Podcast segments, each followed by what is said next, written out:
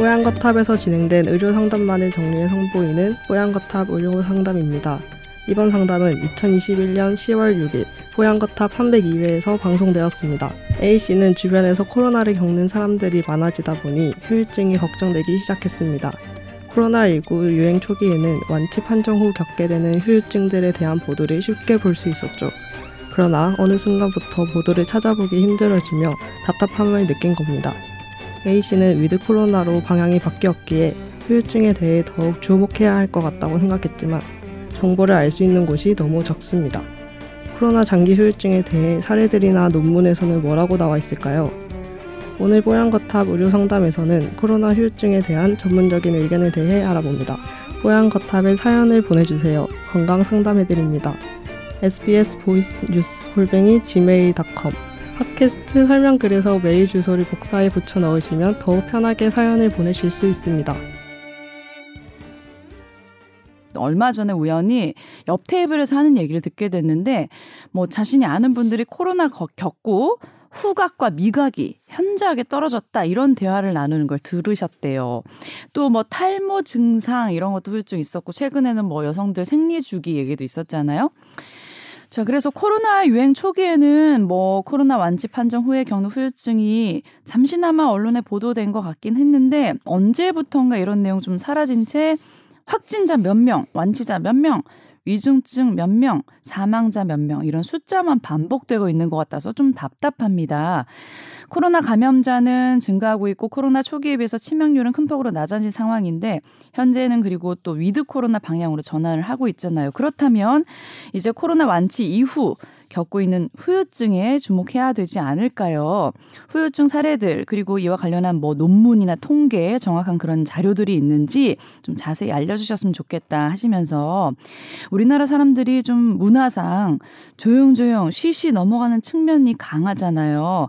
누군가 입을 열면은 시끄럽다, 니 일이니 우리는 모르겠다 이런 식으로 대충 덮고 넘어가는 성향이 강한 것 같은데 이런 학습 효과가 쌓인 개개인이 그냥 체념하고 조용히 살아가는 거 아닐까 좀 걱정된다고 하시면서 메일 보내주셨어요. 우리가 네. 후유증 얘기를 간간히 하긴 했는데 이 시점에서 또 좀 제대로 짚고 넘어가야 되는 거 아닐까라는 생각도 드는 게 이제 앞으로 위드 코로나의 어, 어떤 제시 방향이 백신 패스에 대한 얘기 많이 나오잖아요. 네. 근데 이런 후유증이 걱정되시는 분들은 또 백신 안 맞고 싶은 분들 분명히 계실 건데 이 미접종자들 어떻게 보면 어, 어쩔 수 없이 차별이 되는 건 아닐까 그런 생각도 저도 스스로 좀 한 적이 있었거든요. 네. 예. 그렇죠.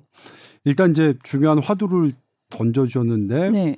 코로나 후유증 그러니까 장기 후유증을 말씀하시는 거겠죠? 네. 제가 이제 메이오 클리닉의 홈페이지를 읽어드리겠습니다. 네.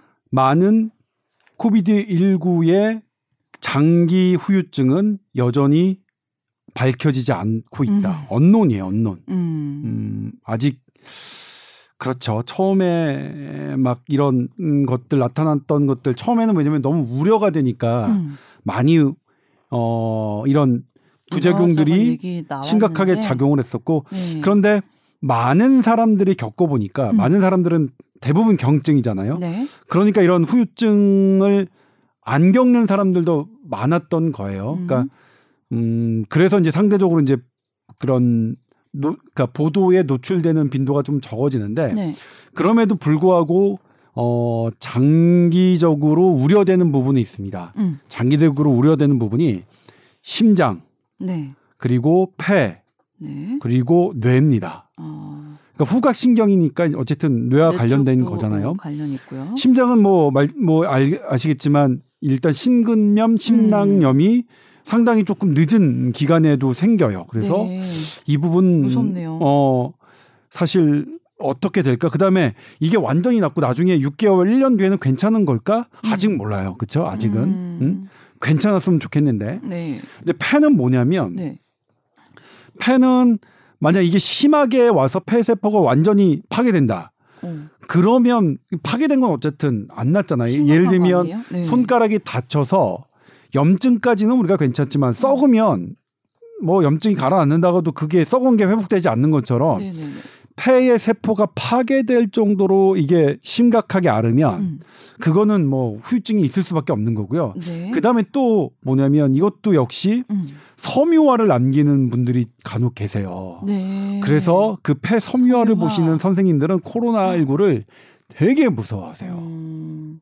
그런 환자들만 보니까. 네네네. 그래서 그런 분들이 사실은 절대로 위드 코로나 하면 안 된다 이렇게 말씀하시는 부분은 음. 이해가 가요. 그런 측면에서는. 네. 근데 문제는 코로나 말씀드렸지만 다른 쪽에서 상대적으로 어, 위험성이 높아가고 음. 있기 음. 때문에 음. 뭐 어쩔 수 없는 선택인데 그 다음에 이제 뇌에 가는 것도 예를 들면 지금 그 점진적인 하반신 마비 있잖아요. 길랑바레 신드롬이라고 이게 네. 지금 백신 부작용으로 지금은 인정이 됐죠. 아. 작년까지만 해도 이거 임상 시험에 나타났을 때 인정 네. 안 했어요. 네네네. 지금은 인정이 됐습니다. 네. 부작용에 대해서 얼마나 열린 마음으로 어 대해야 되는가가 나타나는 거죠. 음. 네. 계속 말씀드리지만 이렇게 이거 지금 인과관계 확인 안 됐으니까 아니다라고 음. 말씀하시는 분은 의학을 허투루 배우신 분이에요. 음. 네. 음. 왜 그렇게 의학을 허투루 배우신 분들이 참 나쁘다. 음. 아무튼 그래요. 네.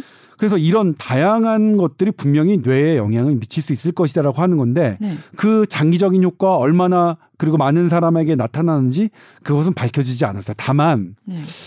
예를 들면 이런 것들이 분명히 장기적으로 나타날 가능성이 있어 보여요. 네. 심장, 폐, 뇌에 그런데 그 빈도가 많아 보이지는 않아요. 음. 그리고 이런 심각한 부작용은 심하게 알았던 분에서 더 나타나요. 당연하겠죠. 바이러스가 일으키는 거니까 음. 바이러스가 많이 들어와서 내 몸을 활발하게 막 증식했던 사람 환자들이 더 음. 이런 장기적인 후유증에 더 위험이 높겠죠. 네. 그런 측면에서라도 백신 접종은 사실은 장기적 후유증 관점에서도 음. 사실은 답이다. 음. 안 걸리는 게 좋고 음. 그 다음에 걸리더라도 음. 살짝 걸리는 게 좋은 거죠.